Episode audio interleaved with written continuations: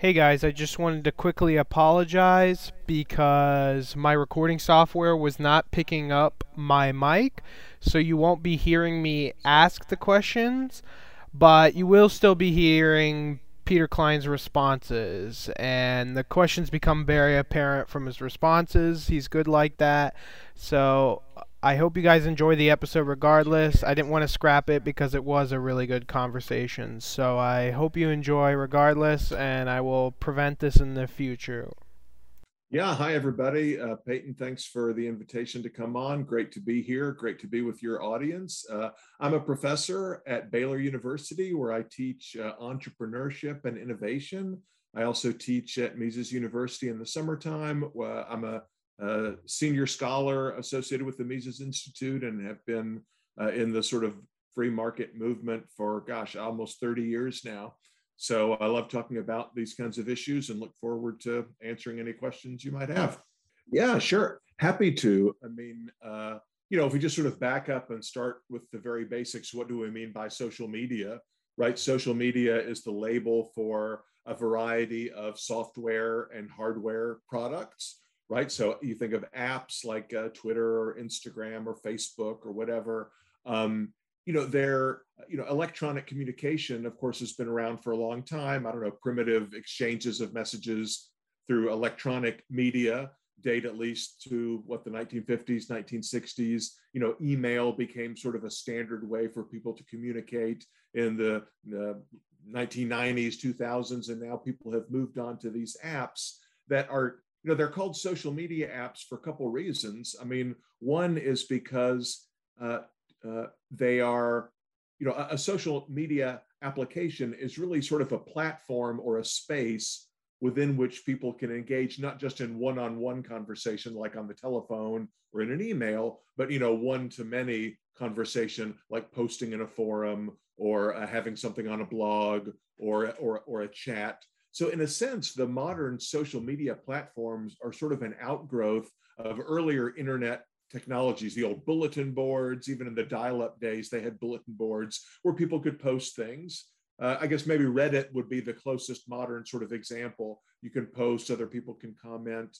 Um, you know, then we had uh, uh, other kinds of chat rooms and, of course, blogs. You know, the idea with social media is that one person without any kind of you know publishing support can write something. It could be just you know 250 characters or less or it could be a longer form essay.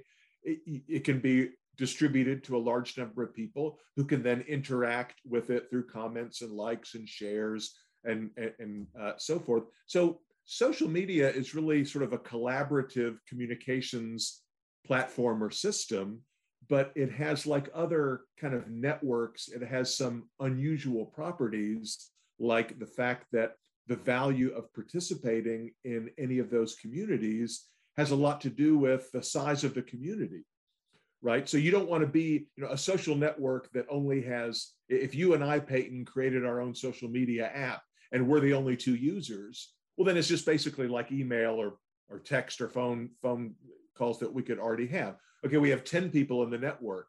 Well i mean it has value in terms of communicating with a small group of people. And maybe you're in a some kind of a you know text group or what are some of those other apps uh, that, that, people use like GroupMe you know for 10 people or 20 people to, to have a focused conversation? That's fine. But for general interaction with a much larger circle i want to be in a network that has a lot of other users. The economists refer to this as network effects.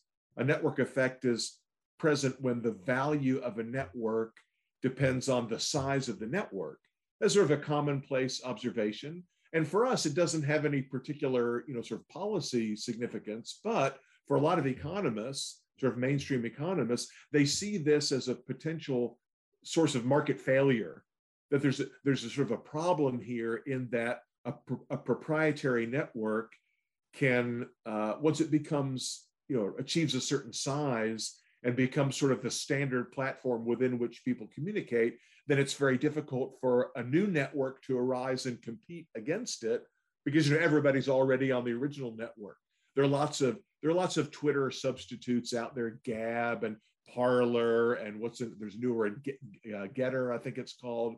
There's a bunch of those apps that are trying to compete with Twitter. So far, none of them has toppled Twitter as the dominant platform for short form, you know, text based communications uh, uh, uh in, in a network because it's hard for them to get traction because everybody's on the other platform. So if you're worried that uh, that gives the platform operator some, uh, you know, some some ability to influence things, both in terms of content curation or in principle charging higher prices, what mainstream economists would call market power, right? That the dominant networks can prevent other networks from coming in. That's what has made this an interesting issue for policymakers and for economists. Of course, a bunch of hearings.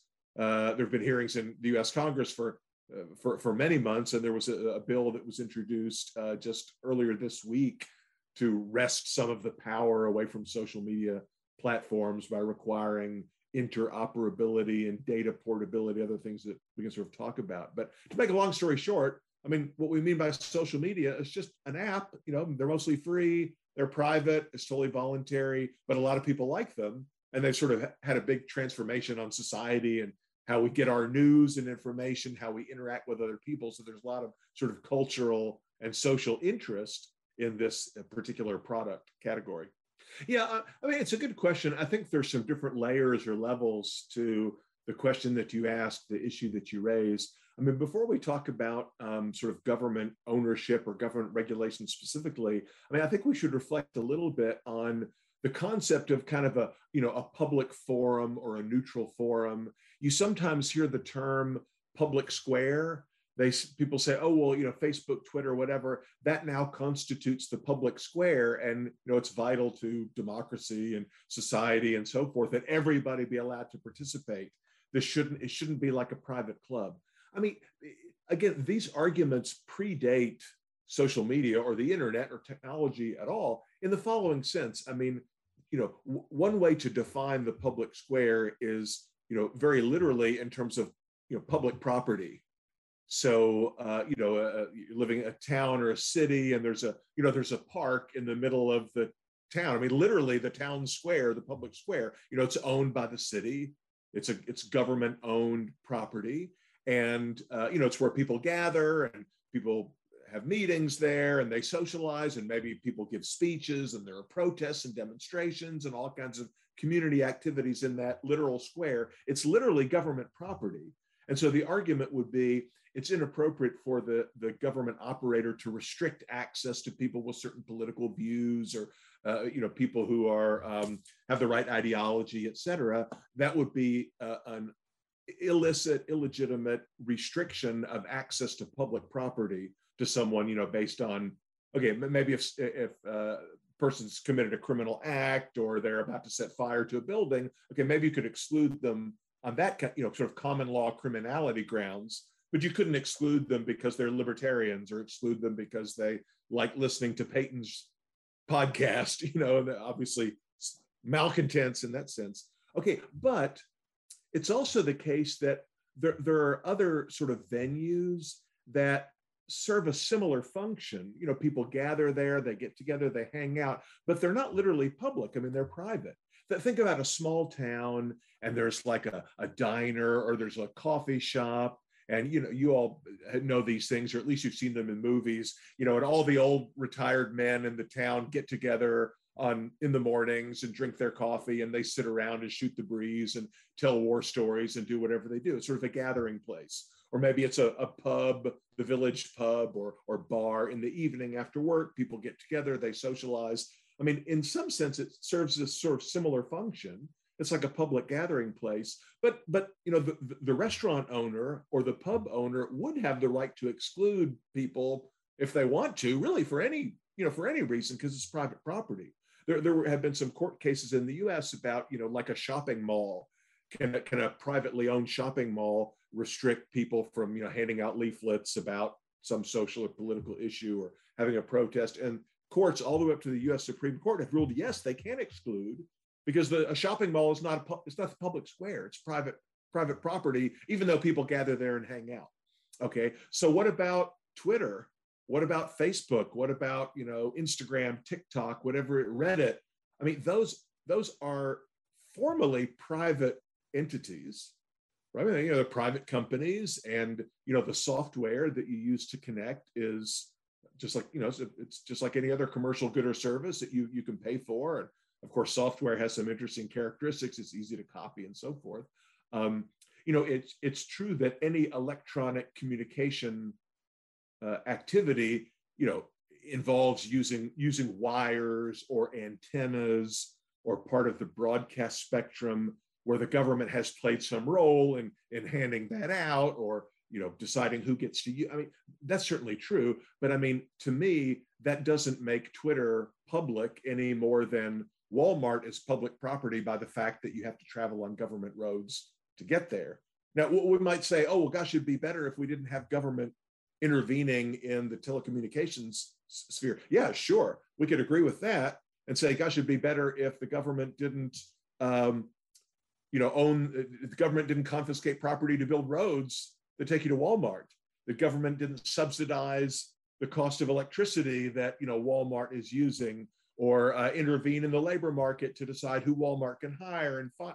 Yeah, I mean, uh, libertarians would say, yeah, the government shouldn't do all those things, but it doesn't follow from the fact that the government does that Walmart is the state or that Walmart belongs to the state or that Walmart can't, you know, I don't know, if, if I manufacture a, a gizmo and I want Walmart to sell it and Walmart refuses to carry my gizmo, I th- that's not like this the mayor, uh, you know, banning me from entering the the town square because he doesn't like my views. I mean, my view is that social media platforms are private the same way that Walmart is private or any company or activity or physical space that is nominally private property, you know, is is actually private, right? So we could we can talk about the regulations that are in place. I mean, what is government currently doing to subsidize social media platforms and we want it to not do that or what how is government regulating or holding back social media platforms i think we should treat them in the mixed economy just like we treat any part of private enterprise in the mixed economy namely yeah, it's private. Government is intervening and hurting some companies and helping some companies, and we can analyze that. But I think it's a mistake to say, well, because we live in the mixed economy, therefore General Motors is public, therefore Walmart is public, the, you know, as part of the state in that sense. Therefore, Twitter is part of the state. And even as libertarians, we should want it to be controlled like, like the way we want the FBI to be controlled. Yeah, I think it's I think it's a, a reasonable uh, concern uh, that, that, that people have. Again, I think there. Let's say there are two different ways we could address that kind of, you know, this kind of uh, issue. One is you know sort of a philosophical, deontological, rights-based perspective, which is kind of what I was arguing with the Walmart analogy. We can so for example, we might say, okay, if the fact that you know President Biden has an official Twitter account and uses it to to send stuff out and that you know twitter has banned you know donald trump from using its platform. Whoa right away that means twitter's intervening in you know sort of political discourse it's partnering with the state.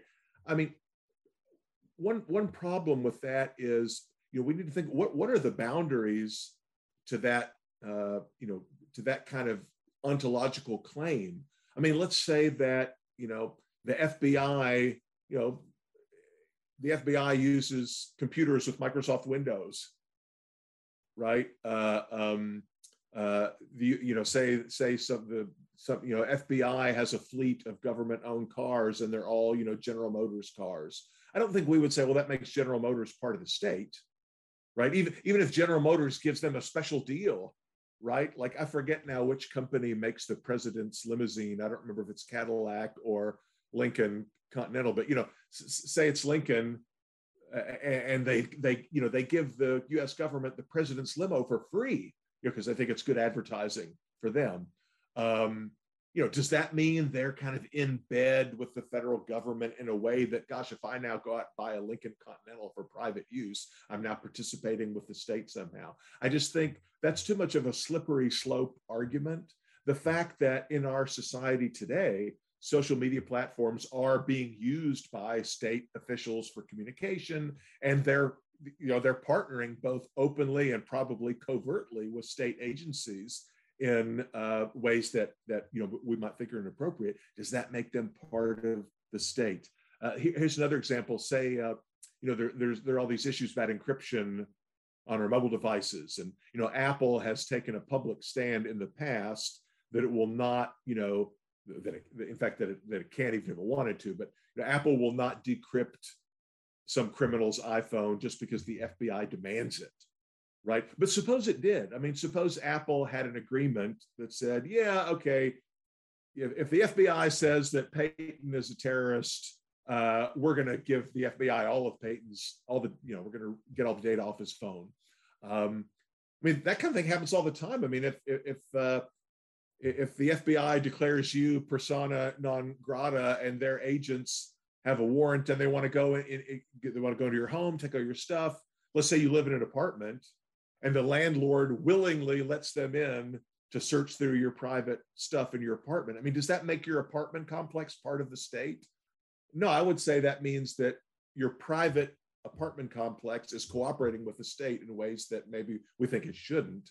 But I don't think it follows that all apartment complexes should be regulated like state agencies just because they let you know police or FBI or whatever into people's apartments in cases where they shouldn't. But Peyton, there's a second way to think about this too. Just a purely practical, you know, consequentialist, utilitarian kind of argument. Say, say we agree, yes, Facebook and, and Twitter and, uh, and these other platforms, they have given up their right to be treated as private entities, and doggone it, we're going to treat them, we're going to smash, you know, we're going to smash them just like we're going to want to constrain them, just like we would want to constrain the FBI. Okay, what does that mean in practice? I mean, what is a regulation that is feasible that would make social media platforms behave better, you know, that doesn't have costs that exceed the benefits? For example, people have argued that, uh, uh, well, social media platforms, uh, we ought to have a regulation that says they have to have, you know, content neutrality, right? So so uh, we have to make sure that these platforms don't discriminate based on politics. Okay, well, I mean, what does that mean in practice? Well, one model would be, you know, any no one can be removed from a social media platform for any reason, right? You you can call for murdering people. You can drop f bombs left and right. You know, in the child safe version. I mean, who knows? There are all kinds of behaviors that are totally non-political that we might think it's you know is like like I wouldn't want to be on a social media platform that has zero content restrictions whatsoever. Or I mean, maybe you might want to. I don't think there are any, even the ones that advertise themselves as being the most lenient. You know, Gab is probably the best example. I mean, there are terms of service. You can get booted off Gab for you know calling calling for the murder of somebody or releasing people's private info. You know, so how do you design rules that allow social media platforms to have some moderation capability and to exclude some people from using without running into this gray area that oh well that looks like you're discriminating against this person for their political views i just don't know, don't know how you would do it and in my mind government enforced content neutrality they say now you've created a government bureaucracy. There's a new regulatory agency. You know people have joked jokingly called it say it should be called the ministry of truth. You know the ministry of truth monitors all social media communications and you know and hands down fines on different operators for violating content neutrality. I mean come on that would be that would be a cure worse than the original disease that would make social media platforms much worse than they are today another example is uh, some people have called for regulations for mandatory data portability meaning that if I want to leave Twitter and go to um, Parler, I should be able to, you know, download all my data and move it from one platform to the other. And Twitter should be required to sort of eliminate, you know, delete all references to my existence on its platform. I mean, just from a technical point of view, none of that even makes sense. I mean, it isn't the only way you can have full data portability is to make if you did that, the applications would be basically useless. I mean, there would be nothing interesting that you could do on a social media platform if it had to be designed in such a way that you know all of your contributions all of the content you upload, pictures, media, typing, all the comments and likes of your posts, all your comments and likes of other people's posts, there's really no way you can design that from a technical point of view to make that extractable and where you could delete it on one and plug it into another. It would just make the platforms not usable. So even if you don't believe my deontological argument that doing bad things and working with the state doesn't make a private entity part of the state, even if you don't, even if, if that argument's not convincing, I, I have yet to hear an, a, a, an example of a regulation that would solve the problems that people on the right are worried about that doesn't create even more problems than it solves. Yeah, sure. Sure. I mean, the, the thing about network effects that people forget is, you know, if, if, if a network effect is present, it means that other things equal, the, the, the, the, the, the bigger network is more valuable than the smaller network. But that other things equal caveat is extremely important, right? So it might be that a smaller network, you know, it, it's not as good in terms of the network effect, but it's better in other terms. It has better features. It works more reliably. It is easier to use. I mean, who knows? Look, if you think about it, uh, the, the the the I'm reminded. I think I may have mentioned this in uh, in my Mises U talk uh, that in uh, late 2020, right when a lot of schools and offices, you know, pivoted from face to face interaction to online interaction. And you know what was at that time a little known fairly obscure video conferencing platform zoom all of a sudden you know all of a sudden uh, surged in popularity and had a, became the dominant video conferencing platform to where even now you know we we we often use the word zoom as a generic noun or verb like you know go, you know to search something you, is to google it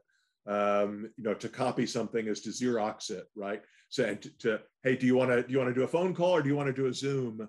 Even if you don't literally mean Zoom, maybe you mean WebEx or Teams or Google Meet, but everybody uses the word Zoom as the generic thing. So Zoom became dominant. You started to see these articles coming out in late 2020.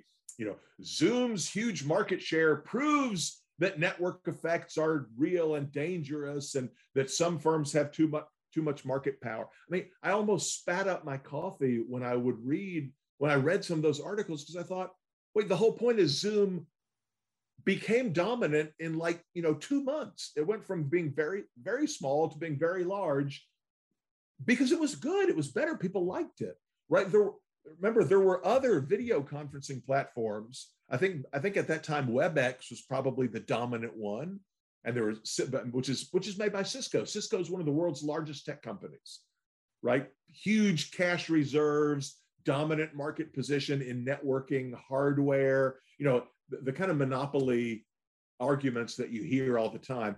If they apply to anyone, they ought to apply to Cisco. If any firm could have dominated the video conferencing market by by tying its software to its hardware, using the huge you know set of relationships that it already had with big companies and school systems. It should have been Cisco.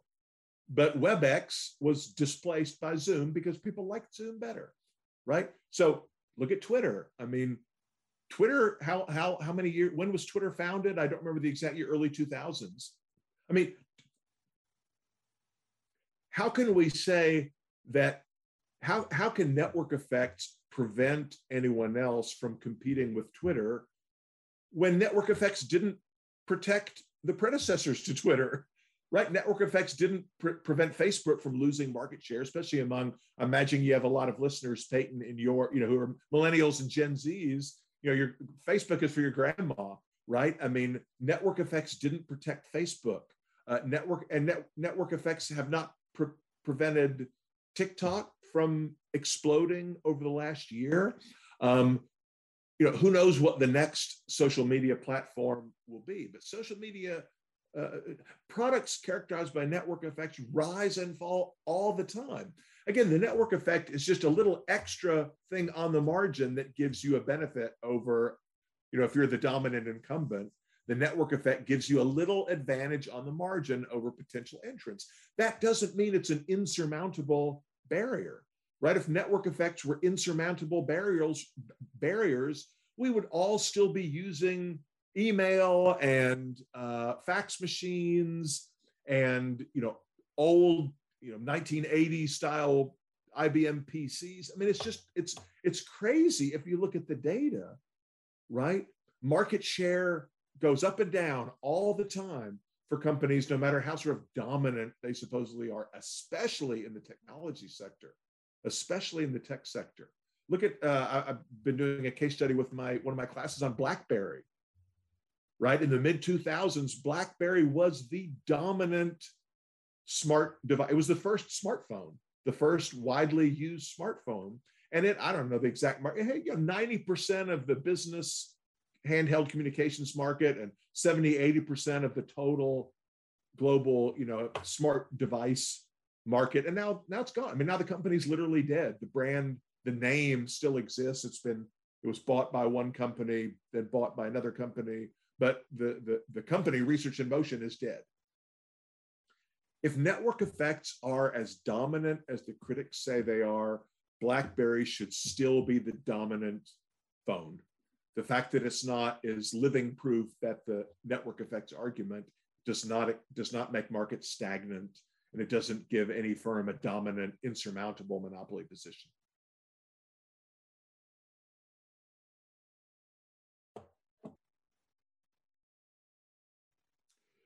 Yeah. No, I mean it's it, it's a legit concern, right? It's easy to say in the abstract, okay, if you don't like if you don't if you don't like what these social media companies are doing, just don't use them. I mean, and that that it, it's certainly a valid point. I mean, there's no, you know, there's no we're not legally required to be on any social media platform or even to have a smart device or be on the internet or whatever you know but on a practical level you know most people don't want to live you know in the woods you know, off the grid. Um, what can you do? And, and by the way, you know, I think where the real concern is, it's not so much social media platforms engaging in cancel culture, but it's, you know, it's banks and credit card companies. And it really is very difficult. You know, if you're a small business owner and you're cut off from the payment system, you know, you can't, customers can't pay with Visa and MasterCard or they can't pay with a debit. Yeah, obviously, we don't want to laugh that off and say, oh, well, just you know, just build your own private infrastructure. Now, people are building their own private infrastructure. And it may be that crypto kinds of technologies, you know, blockchain based technologies may, uh, you know, uh, uh, they already have, but, you know, they've, they've already limited the ability of banks and credit card companies and other big politically connected entities, you know, to sort of cut people, cut people off. So if we see that trend accelerate, that will certainly be, uh, make it easier for um, uh, people to avoid these sort of gatekeepers. But look, Peyton, I think there's also, um, again, we're getting away from theory here and into sort of practical, you know, sort of political strategy. I mean, Murray Rothbard always used to say that, um, uh, you know, we, we should be, you know, radical in our in our doctrine, and we should never support, uh, you know, so-called reforms that actually make things worse rather than better but it doesn't follow from that that every individual libertarian is called to be a martyr right? Now I know I know I know some people in you know in the movement maybe you do too who you know re- refuse to you know go on well not too many who refuse to use the public roads but I know so here's an example. Say that you live in a city that has a public library. It has a government owned municipal library. I mean, yes, there are a handful of libertarians who would say, I refuse to set foot in that place. I will not check out a library book from the public library because that is endorsing the state. And, you know, I want to fight the state. I'm boycotting the state. So I won't use a public library. And um, I know we could think of other examples. You know, I want, uh, I guess I can't avoid going on the roads entirely, but I'm going to try to, as much as possible, minimize all my dealings with the state.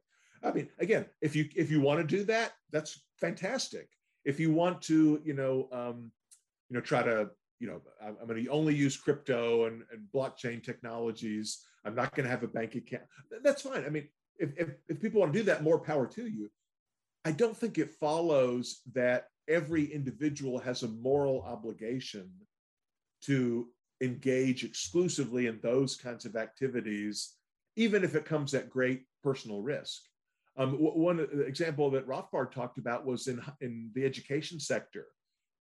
Because uh, Rothbard was sometimes asked because he was a obviously you know hardcore I, I, think you could say Murray Rothbard was a pretty hardcore Rothbardian, right? But but he spent a lot of his career as a university professor at Brook, the Brooklyn Polytech Institute, which was a public university in New York. He was a professor at the University of Nevada, Las Vegas, public university in Nevada. And you know, many times he was asked, "Well, how, Rothbard, how can you? Are you're working for the state? You're part of the state." And the way his argument was the following: He said, "Look, he said in in the mixed economy and with you know the sort of gigantic super state that we have today there are a lot of things that there are different kinds of things that the state does. Some of them are things that only a state can and would ever do like you know drop nuclear bombs on people and operate you know prison camps and, and, and so forth um, but there are a lot of other things in our society that the state does that where the state has to, it's a perfectly legitimate activity, you know, like, like teaching little kids. I mean, teaching kids is a perfectly legitimate activity, but a huge, not 100%, but a huge part of the educational, you know, K through 12 education in our country and in most countries around the world, it's been sort of taken over by the state. It's been co-opted by the state. So, you know, Rothbard would say, um, you know, if you want uh, teaching in a private school is great, and that's probably better than teaching in a public school. Or you know, leading your private homeschool co-op is probably better than being a public school teacher. But it is not per se immoral or unethical to be a public school teacher. It, you know, if you're if you are gifted in teaching, if your passion is to be a teacher, it just so happens that the state has a, a virtual monopoly on K through 12 education, and really the for most people, the only way to be a teacher is to is to be a state employee. You know, same thing in higher ed. There are private universities, of course, but even the private universities, I work at a private university, but even the private universities are just as much in bed with the state, you know, as the public ones. But it is very difficult to be a university professor and not be involved in some way. Either you're teaching at a state university or your, your institution is subsidized through state funds. Rothbard said, because being a professor is not per se illegitimate, is not per se immoral, then yeah, it would be better if we could get the state out of higher ed. But as long as the state is in higher ed, it's not immoral for you to participate, to, to, to be part of that racket. Okay. Um, uh, likewise, I think you could argue, okay, look, if you know, if you're a small business owner um, and you feel very strongly that know, you have some radical political opinion, you think the FBI should be abolished. I don't think it is a moral obligation. You know, you, I don't know, you got a coffee shop that, you know, on the website of the coffee shop, it says smash the state, abolish the FBI, and, you know, you've got an anarchy flag on your company website. I mean, if you want to have those things, that's great but I don't think you're a sellout. I don't think you're a compromiser. I don't think you're, you know, enabling the state somehow. If you just go about your own business of being a coffee shop, right, because you want to, your passion is to be a, a, a you know coffee shop restaurateur, and you want to have access to the payment system. You don't want to be cut off by your bank. You want to have an Instagram and a Twitter account for your company. You don't want to be cut off. Okay, if you if, if you are that owner operator and you also want to smash the state on social media you know do that under a pseudonym right? Or you can have a different account. I don't think there's any again it's a practical pragmatic consideration. I don't think it's a, a squishy compromise to say look i'm just i'm not going to fight that fight. I'm going to because other things are more important to me uh, so I, if you want to participate on social media as you know and sort of abide by the rules, you know, I think that's fine. It's up to each of us to decide when do we want to stand in the gap and you know put our lives and our honor and our families and our retirement savings you know on the line. And of course, you know, I'm sure there there is a time to do that. Uh, again, to use the Rothbard's example, it's not okay to be a concentration camp guard because that is an inherently illicit activity. In the free market, there would not be concentration camps rounding up people for their political views and torturing them and killing them. So, no, it's not okay to be a concentration camp guard, but it is okay to be a bus driver who works for the city because driving a bus is a legit activity. Likewise, I think it's okay not to get canceled for practical reasons if you feel like that's a smart move for you. Yeah, yeah.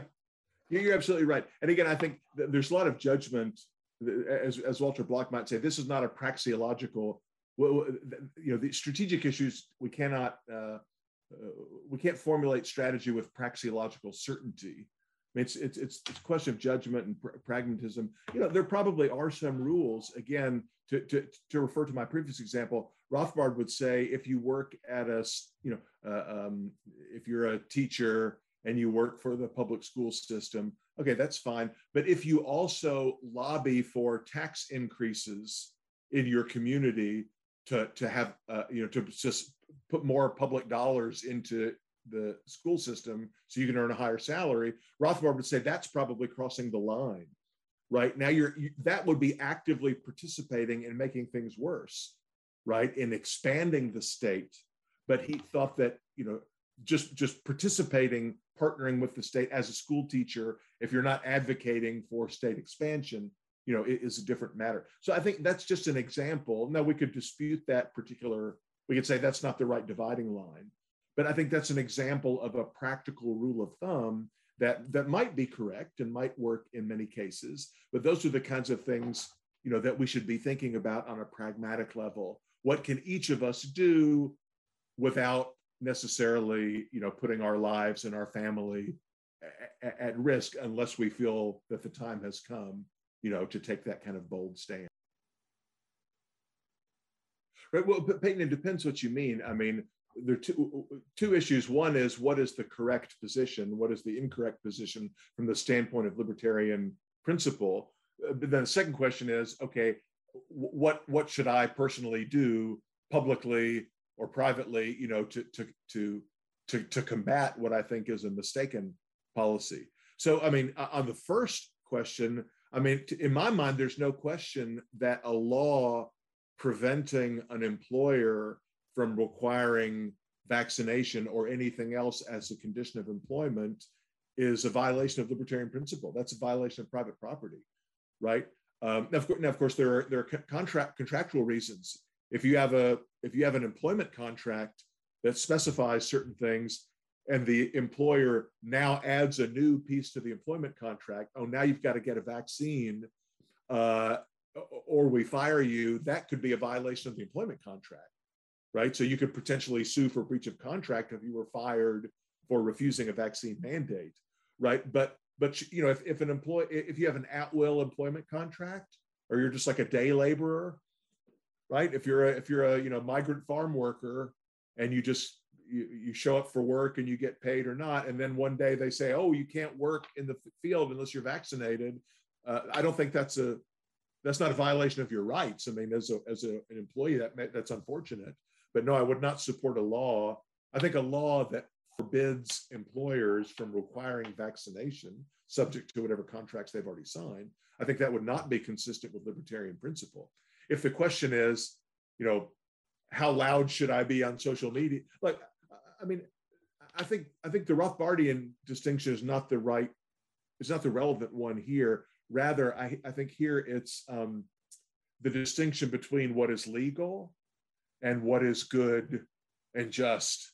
You know, look, um, would be a good example? Um, you know, let, let's say, um, let me think of a good one. What, what's something I really just, what's a, okay, I don't like, I, I probably shouldn't say this for your show, but, uh, you know, I, okay, based on my age, right, for popular music, well, look, let's just be honest. It's objectively true that sort of the music of my youth is objectively better than the music that you guys listen to today, right? I mean, I like sort of er, uh, sort of late sort of punk rock and what now people call post punk, sort of like late 70s, early 80s, proto alternative music like Joy Division or New Order or The Cure or the early U2. I mean, let's just be honest. That's just way better than any of the popular music that you guys are listening to today.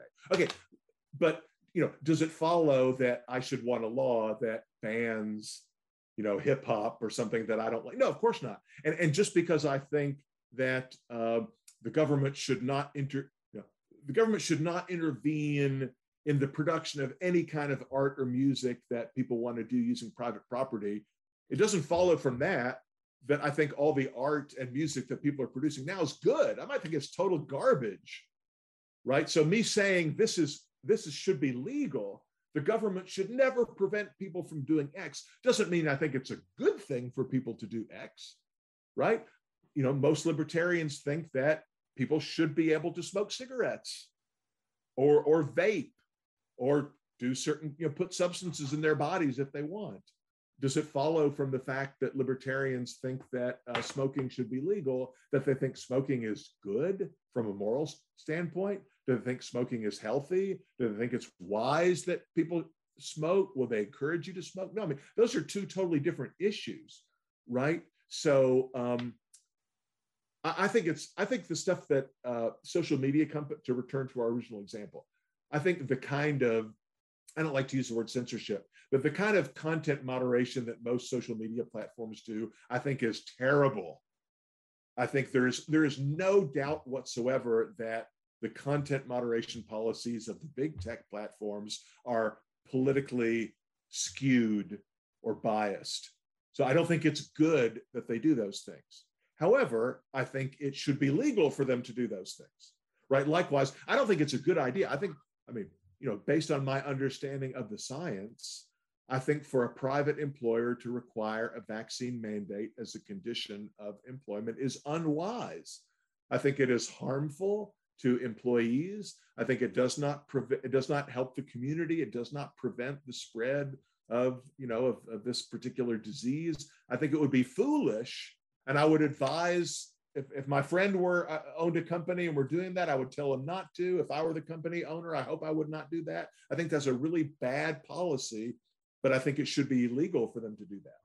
Just because something's legal doesn't mean it's smart, wise, good, moral, correct.